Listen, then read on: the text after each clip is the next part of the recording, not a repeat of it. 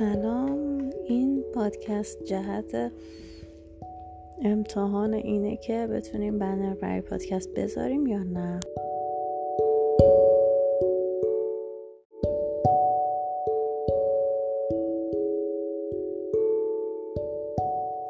سلام. فرزانه جوانمردی هستم و می‌خوام داستان دوازده کتاب من یک نجات یافتم با عنوان به روشنایی رنگین کمان رو با شما به اشتراک بذارم. هرچه طوفان زندگیت شدیدتر باشد رنگین کمانت روشنتر خواهد شد. زندگی هر دو حالت را با خودش دارد. مصائب و معجزات لذت و درد شکست و پیروزی. تمام این اتفاقات متضاد همه در فرصت کوتاهی که در این زندگی داریم با هم جمع شدند و تنها کاری که می‌توانی بکنی این است که زندگیت را با تمام این اتفاقاتش مثل یک فیلم تماشا کنی و یا مثل یک کتاب داستان بخوانی. تمام اتفاقات زیبا و زشت یک به یک آشکار می شوند و خود را نشان می دهند. برنامه ریزی هایت را باید با مداد بنویسی نه با خودکار. چون ممکن است به خاطر اتفاقات پیش بینی نشده مجبور به تغییرشان شوی. من یک نجات یافتم صفحه هفتاد. ممنونم خدا نگهدار.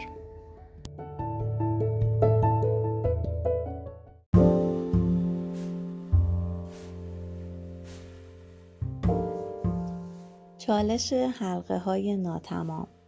یک خانواده پدر مادر خواهران و برادران. این پاره های جان آدمی. در مورد حلقه های ناتمام حرف بزنیم که حرف سرچشمه زلال محبت است. دو مخاطبان در دسترس.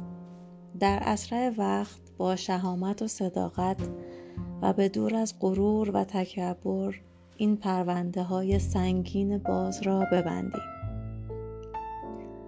سه مخاطبان گم شده. بحث ناتمام.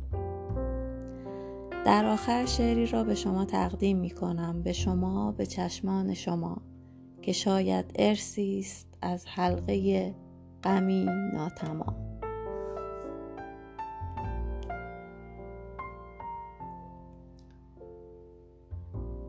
اشک رازی است.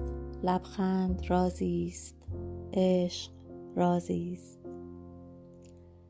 قصه نیستم که بگویی نغمه نیستم که بخوانی صدا نیستم که بشنوی. یا چیزی چنان که ببینی یا چیزی چنان که بدانی. من درد مشترکم مرا فریاد کن. درخت با جنگل سخن می‌گوید علف با صحرا ستاره با کهکشان. و من با تو سخن می‌گویم. نامت را به من بگو. دستت را به من بده. حرفت را به من بگو. قلبت را به من بده. من ریشه های تو را دریافتم. با لبانت برای همه لبها سخن گفتم و دستهایت با دستان من آشناست. در خلوت روشن با تو گریستم برای خاطر زندگان و در گورستان تاریک با تو خواندم زیباترین سرودها را زیرا که مردگان این سال عاشق ترین زندگان بودند. دستت را به من بده دست های تو با من آشناست. ای دیر یافته با تو سخن می‌گویم. به سان ابر که با طوفان به سان علف که با صحرا.